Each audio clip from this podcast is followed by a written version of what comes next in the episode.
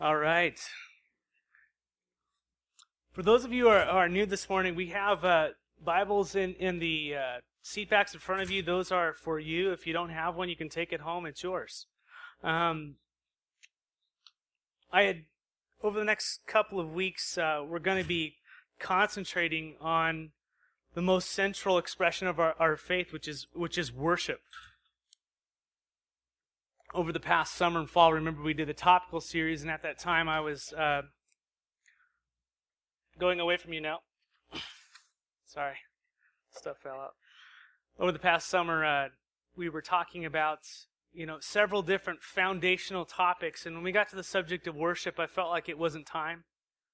I felt like you know the Holy Spirit was kind of nudging to to move towards uh, you know Philippians, and lo and behold, so we talked about kingdom suffering basically for, for, for a few weeks there. And it was timely. God, uh, there was a lot of suffering going on in the body. There is a lot of suffering going on in the body. And I think the Holy Spirit wanted to minister to us in, in that way. But now I feel like it, it, it's time to, to go back before we go back into a book and finish that, that part off. And so for the next couple of weeks, maybe two or three, um, want to uh, talk about the subject of worship. And I didn't know if you knew this, but the topic of worship is controversial. Um, and I want to say that from the beginning that if you feel like I'm picking on you, um, at, at, at some point, don't worry because everyone will have a turn, including myself. For some reason, the very thing that's meant to bring God glory brings us so much strife. Isn't, isn't that just the way it is? If you look across the churches in America today, you see the worship wars regarding, you know, the worship service. We're just talking about the worship service part of it. You know, if you if you look at the churches, you see, you know, the older generation, they're frustrated by the casual appearance of the younger generation and younger pastors. And this comes across, you know, sometimes as disrespectful to them, wouldn't you say? No one's going to say anything, I know. There is a strong desire, yeah, I think, by the older folks to play more hymns and to keep the grand piano and the organ present in, this, in, the, in the sanctuary. On the, other, on the other hand, the younger generation usually does not wear their Sunday best, and they have a come just as you are mindset. And, uh, you know, sometimes a suit and tie can seem, uh, appear superficial to them. When we know that's not the case, is it? I'm just stating things that are going on in our culture, right? The younger generation desires music they can relate to as well as the older music, but feeling the music is important. Feeling it. The younger generation are like cats. They're very finicky. They stay around if you meet their needs. The older generation are like dogs. They're extremely faithful, but they can bite if you mess with their tradition. These are my Please, I wrote this all yesterday, so please forgive me. And then there's the pastor, you know, the, the guy who is, has to balance it all, right? The guy who sounds like that wimpy husband. Yes, dear. Whatever you say, dear. Contemporary, traditional, or blended service. Things the pastors to think about. Make sure we play at least one hymn per week, or I will be in trouble. Make sure we have drums and electric guitar or they won't feel it. Make sure we don't get rid of the grand piano. Make sure the music isn't too loud or too soft. Make sure the font is big enough. Make sure the graphics are cool. Make sure I speak loudly. Make sure I'm funny. Make sure I'm serious. Make sure I wear nice clothes, but not too nice. The formula of blue jeans, dress shirt, and a blazer without a tie seems to help the older generation. Ties are for weddings and funerals, Christmas and Easter. Don't wear shorts or sandals. This is death. Jeans, untucked shirt, being unshaven, basically looking homeless helps with the younger generation. And something we can all agree upon keep the message short. And now we can all worship.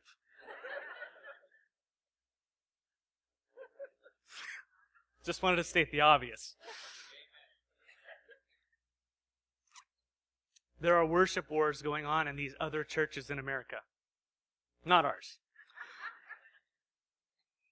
I told you that you'd have a chance to get picked on. Everybody's going to be involved in this one. So I want to point out from the beginning that my intent on teaching upon the subject of worship is because we have a need to grow in this area. We have a deep need to grow in this area. I have a need to grow in my worship of God. Um, you know, I've been leading worship for 15, 16, 17 years. I forgot what it is, but, you know, I have yet to even comprehend true worship of, of Jesus Christ, true worship of the Father. There are blessings that we're missing out on, each of us, and I want us to grab hold of them. I don't want to, to, you to go off in, in, in your life and to not experience the goodness that God has for you in this area of worship. And obviously, I'll need to define worship later on, which is obviously you always get into trouble when you get start to define something because there are loose ends everywhere. But I just want the Lord, you know, over the next few weeks to begin as we seek Him in His Word and through prayer and singing music. I pray that He would direct us in our worship of Him. That the way that we see Him now is not the way that we'll see Him then for the better. That all of our preconceived ideas and how we've always done things or what we expect things to be and look like would be laid at His throne. And let the Holy Spirit teach us how He wants to be worshiped in our church. Amen? And that's what that's where we're going to find unity. And that's where we're going to find glory in, in seeing him as he is. And so, if we could today, I'm going to talk about something very fundamental, and I just want us to open up to John chapter 4, verse 1. John chapter 4, verse 1.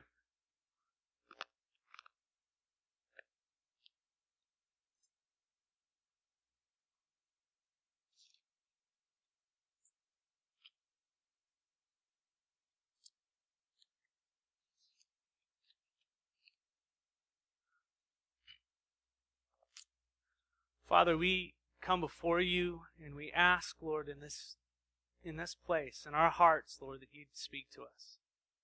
That you'd cause us to see you as you truly are. You'd help our hearts to surrender. You'd help us to realize our own prejudices, our own our own biases, Lord. Our own traditions, Lord, whether they're good or bad, Lord. We help that you just expose them to us, Lord the way that we want it to be and our, our and our discontent. Lord, we ask that the, all these things, Lord, would be subject to your Spirit and your Word. So as we read, Lord, we ask that you'd bless us. In the name of Jesus, we pray. Amen. So I pray that this will be foundation, this teaching that Jesus gives here in John 4 about worship. There's many other things he's talking about we'll kind of graze over. But this is the foundation for all this other stuff we're going to talk about. And this is the foundation. So let's let's uh, if you could just follow along with me, I'm going to be reading in verse four. I'm sorry, in chapter four, verse one. Now Jesus learned that the Pharisees had heard that he was going, uh, he was gaining and baptizing more disciples than John the Baptist. Although in fact it was not Jesus who baptized, but his disciples. And so he left Judea and went back once more to Galilee. Now he had to go through Samaria. And so he came to a town in Samaria called Sychar, near the plot of ground Jacob had given his son Joseph. Now, it was not acceptable in that culture, as we talked about before, uh, for a Jew to go through Samaria while going to the north, as they made their way north. There was the middle section, which were Samaritans. They did not go through there. When the southern kingdom of Judah was conquered by the Babylonians, uh, they had taken almost everyone captive, but they didn't take the people they didn't want. And they were left there, you know, the destitute, the poor, they were just left there because people like uh, Meshach, Shadrach, and Abednego, and Daniel, and all these royalty were, were pulled all the way over to Babylon so that they could be a part of their system and their culture. And so they left the destitute back in in, in, in Israel. Well, those people ended up marrying and intermarrying with the tribal people around there. And these people slowly became came into a region and the Samaritans emerged as an ethnic and religious group. And because the Samaritans had a historical connection to the people of Israel, their faith was a combination. It was a hybrid. It was a combination of law and ritual and uh, from the law of Moses and various superstitions. And most Jews in Jesus' time despised the Samaritans, even more than Gentiles. They just hated them because they were religiously speaking half breeds. They were half breeds who had a hybrid faith. They were betrayed. They weren't pure. And so Jesus was passing through this region and he chose to go through this area, being a Jew, let alone a rabbi. And it's interesting. These people claimed to worship the true God. They claimed that their location was the right place. They claimed that their traditions supported this. And so this is very important in this discussion, as you will see when she starts talking about Jacob and all these other people in this well and their worship there. And so in verse 6 it says, Jacob's well was there, and Jesus, tired as he went from his journey, sat down by the well. It was about noon. When a Samaritan woman came to draw water, Jesus said to her, Will you give me a drink? And his disciples had gone into town to buy food. And the Samaritan woman said to him, You are a Jew, and I am a Samaritan woman. How can you ask me for a drink? For Jews do not associate with Samaritans, especially Jewish rabbis. Jesus answered, verse 10, If you knew the gift of God and who it is that asks you for a drink, you would have asked him, and he would have given you living water. Verse 11, Sir, the woman said, You have nothing to draw with and the well is deep. Where can you get this living water? Are you greater than our father Jacob, who gave us this well and drank from it himself, as did also his sons and his livestock? And Jesus answered, Everyone who drinks this water will be thirsty again, but whoever drinks the water I give them will never thirst again. And indeed, the water I give them will become in them a spring of water welling up to eternal life. And so Jesus comes to the edge of a Samaritan town and he's resting by this ancient well. And his disciples go to McDonald's and get a hamburger. And he speaks to the Samaritan woman and asks her for a drink. Now, this is something interesting about Jesus. When Jesus asks people for something or to do something, he's not really needing anything. He was thirsty. No doubt, there's the humanity. So, yes, give me a water. And he would get a water and he would get food and all these things. But Jesus was always about the kingdom. And the questions he asked were to draw out what was going on in her inner heart. And it's, you know, it's, it's as if the thing he's asking for is the thing that he wants to give her. The thing that he is asking for is the very thing he wants to give her. Give me a drink. I want to give you living water. She doesn't realize she needs it. And Jesus is drawing it out of her. And when Jesus asks the question, he's getting ready to teach.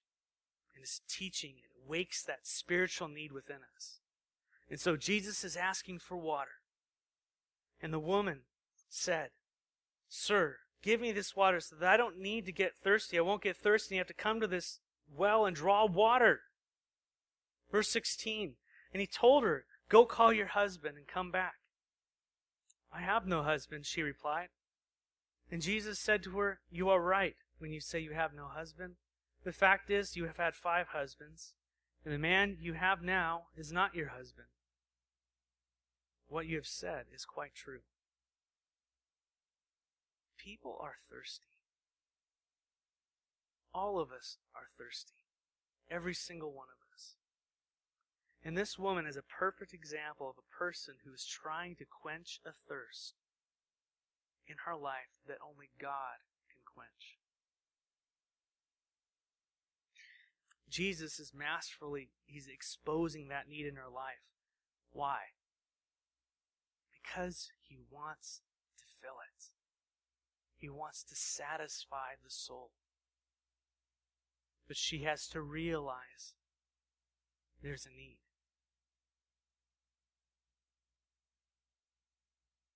We all have it, a thirst for God. Deep within every man, there's a thirst for God. David described it in Psalm 63. You, God, are my God. Earnestly I seek you. I thirst for you. My whole being longs for you in a dry and parched land where there is no water. And again in Psalm 42, verse 1 and 2, as the deer pants for the streams of water, so my soul pants for you, my God. My soul thirsts for the living God. Thirsty. Man tries to satisfy this thirst in many different ways. Ephesians 5:18 speaking about alcohol Paul says, "Don't get drunk on wine which leads to debauchery. Instead, be filled with the Spirit, speaking to one another in psalms and hymns and spiritual songs, and sing and make music from your heart to the Lord, always giving thanks to God the Father for everything in the name of our Lord Jesus Christ." What is a man seeking when he turns to alcohol? An example. He's trying to satisfy a deep need in his heart. There's a need in his soul that needs to be quenched. But what happens when a person is filled with the Spirit? That deep need is met. And so God's cure for alcoholism, we want to go to God's cure, is to turn from it and turn to God and to be filled with the Holy Spirit and to become a worshiper of Him. It seems so simple, doesn't it? And we know it's so complex. And I don't want to undermine, I don't want to, minimize is the word, minimize the impact and the struggle. I'm not doing that. But there comes a time when we have to decide in our hearts God, this does not quench my soul. It's actually destroying my soul and I need to give it to you. And God's desire through a process, through the power of His Holy Spirit, is to fill that person with Him. To fill them with Him. And notice what happens. To be filled with Him. Instead of being drunk, He wants you to be filled with Him. And what's the byproduct of that? Worship. I want you to sing songs, hymns, and spiritual songs, speaking to one another. That's powerful. God's cure for anxiety, we talked about that. God's, God's view on alcoholism.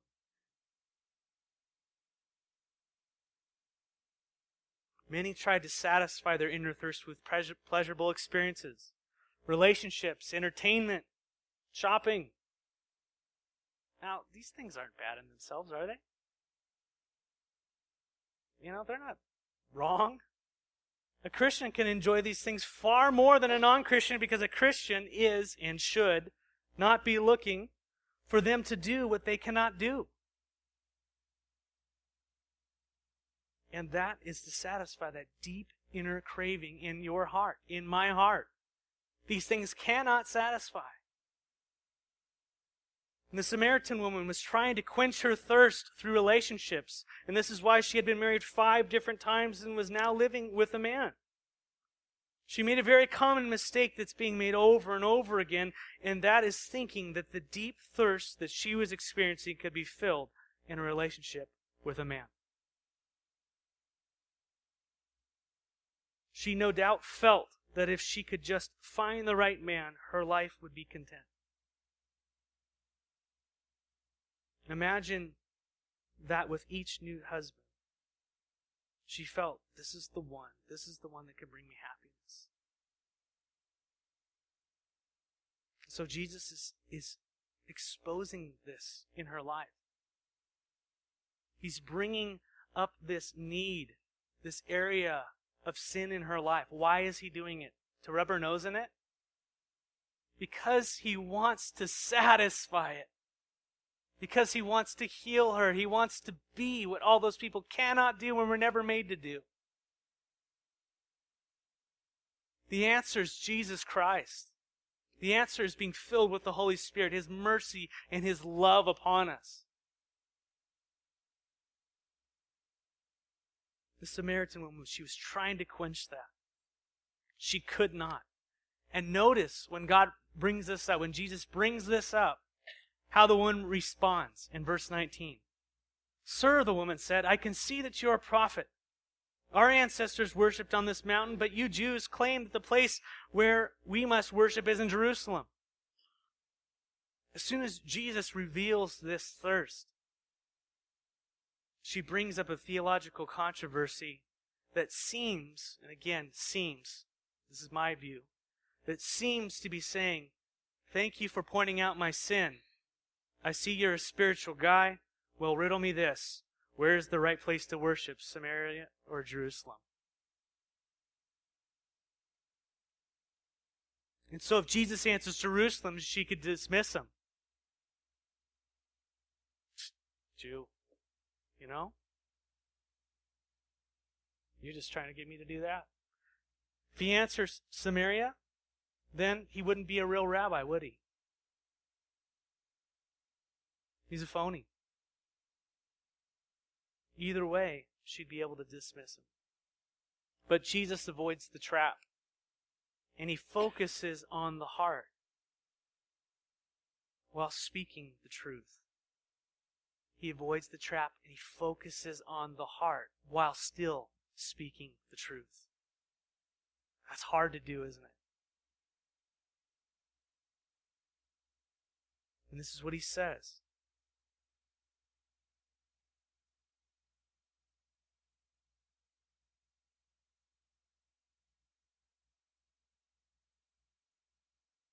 Verse 21. It says, Woman, Jesus replied, Believe me, the time is coming when you will worship the Father, neither on this mountain nor Jerusalem. You Samaritans, you worship what you do not know. But we worship what we do not know, for salvation is of the Jews. Woman, a time is coming when you will worship.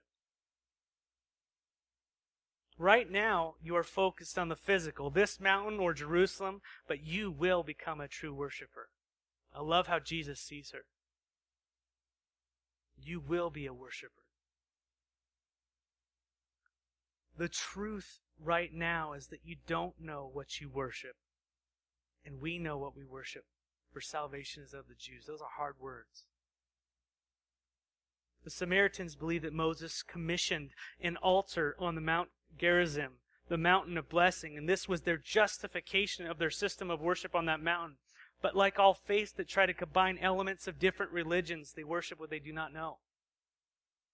Verse 23 Yet a time is coming and has now come when true worshippers will worship the Father in spirit and truth. For they are the kind of worshippers the Father seeks. Right now, this moment, God is seeking a certain kind of worshiper. There are qualifications. And those qualifications have nothing to do with contemporary or traditional organs or electric guitar. The qualifi- qualifications to be a true worshiper, a worshiper that is acceptable to God, is to be one that worships the Father in spirit and in truth. And frankly, I've been caught up in the physical aspects of worship, being worship leader and working with equipment and, you know, and sound and technology and all that's fun, but it can become an idol. It can become more important at times than spirit and truth and seeking Him. We'll talk a little bit more about what that means. Because, like the Samaritan, it is possible for us to worship what we do not know. What do I mean? Verse 24, it says, God is spirit, and his worshippers must worship him in spirit and truth. Do we understand that God is spirit and that he says how we are to worship him? He, he tells us how he is, what is acceptable worship? Worshippers that are accepted by Him, they must worship in spirit and truth. We don't like things when people tell us you must. Do you? We want to leave the options open for expression and however I want to do it. Accept me just as I am. God, I don't feel like it. You know, I mean, all these things we all struggle with, right? But God says, no, if you are to worship, you must be a person who worships in spirit and truth. And this is very difficult for under, uh, to understand sometimes, especially me, because so much of how we learn to worship is tied up in physical things. It's tied up in physical things. You know, and I just wrote down several. Why the stained glass? Why the pulpit? Why the cross? Now you go, what? Why the cross? Did Jesus say, put a cross on the wall? Did Jesus say anything about making a cross? I love the cross. It's not going anywhere. But do you get what I'm saying? That even something, we don't even know what the cross really looked like.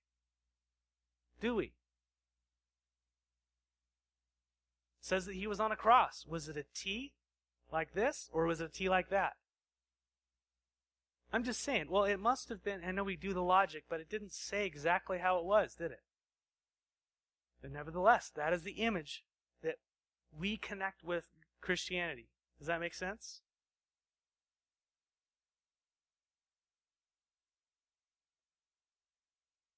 The grand piano, the organ in some churches, the pulpit. Why, why am I up here and you're down there?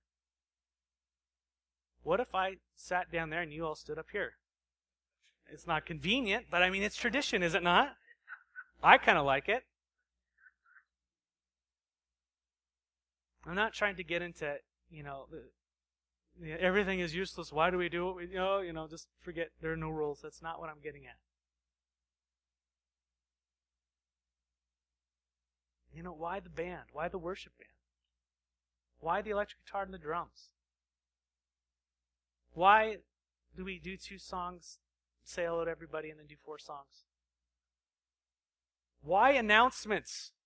Lord. the curse of the church. Not that they're, you know.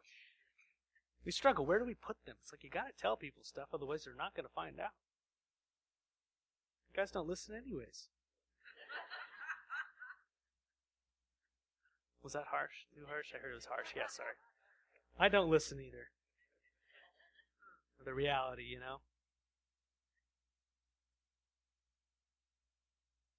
And the Old Testament, was very specific on how they were to worship. Very specific, down to the T, wasn't it? But the New Covenant, something totally different, isn't it? Very different. It's almost spiritual.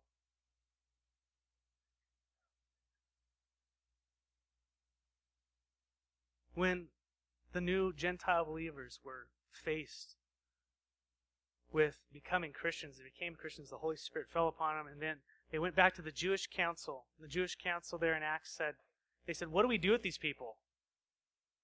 You know, what do we tell them to do? Should they follow the law of Moses or not? And what did they say? They struggled with it back and forth. They said, hey, just don't eat stuff that's sacrificed to idols. And go worship God. Tremendous liberty and freedom that Christ has given us.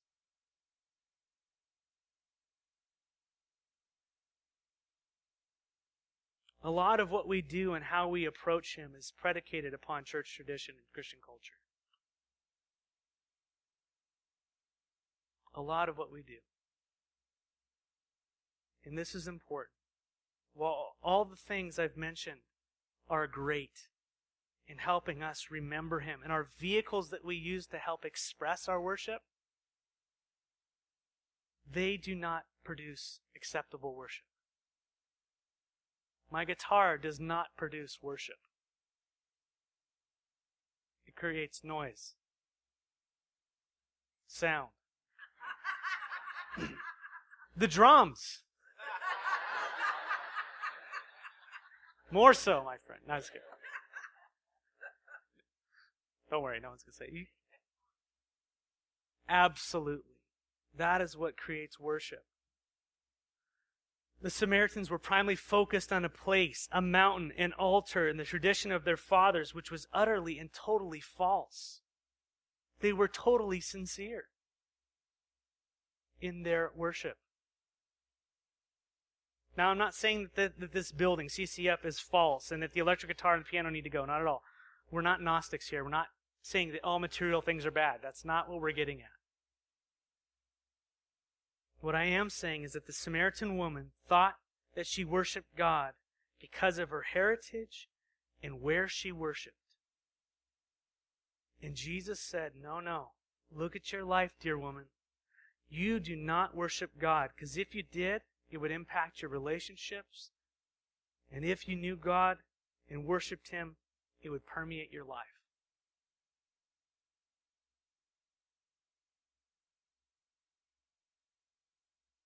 That's a shot to me. It isn't about the mountain or Jerusalem. It's about our hearts being in alignment with the truth of God's Word and living it out by the power of the Holy Spirit. That is being a true worshiper. God is spirit and his worshippers must worship in spirit and truth. She claimed to know God, but she did not. And she claimed to worship God, and it was evident by her life that she did not. And she might have been even very sincere. But her life, her worship, was not according to truth, to his truth. And that, my friends, is why Jesus showed up. And that is why he's here this morning. And that is why we are gathered. So that we would be a people that would worship him the way that he prescribes to be worshiped in spirit and truth. And that is the foundation for all the other things we'll talk about if we get into them pianos, guitars, you know, all this type of stuff. It's spirit and truth. Because what I feel the older generation saying when they say, I want to hear more hymns, is I want to connect with Him, with the songs that stirred my heart. And the younger generation saying, I want to feel Him too. I think there's a sincere desire to meet Him. But sometimes our flesh gets in the way and we get so focused on how we do it, we lose that underlying spirit and truth. That I can worship God to music somehow. Uh, you know, I, re- I recant. Never mind. No, just, you know what I'm saying?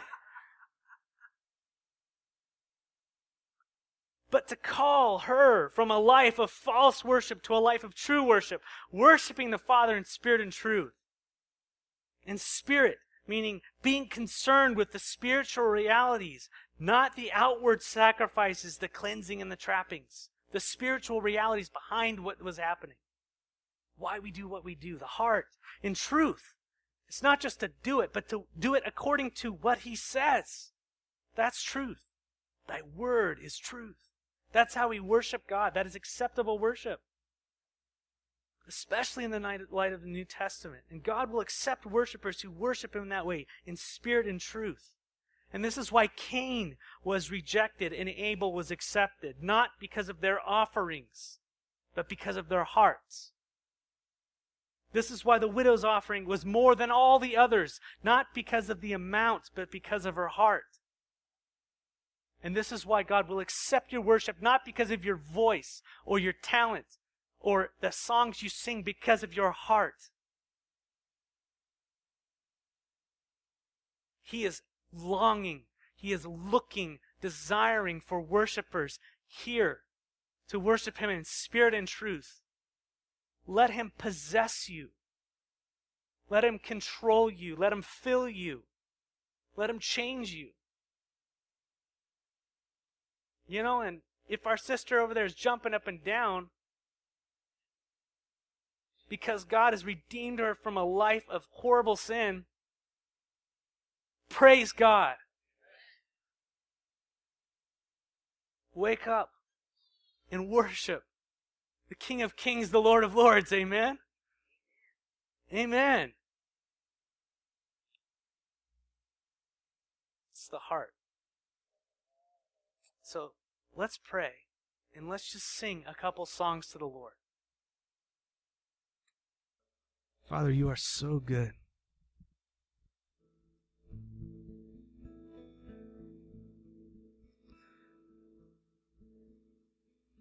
We just pray that you inhabit our praises and minister to our hearts as we give you ours.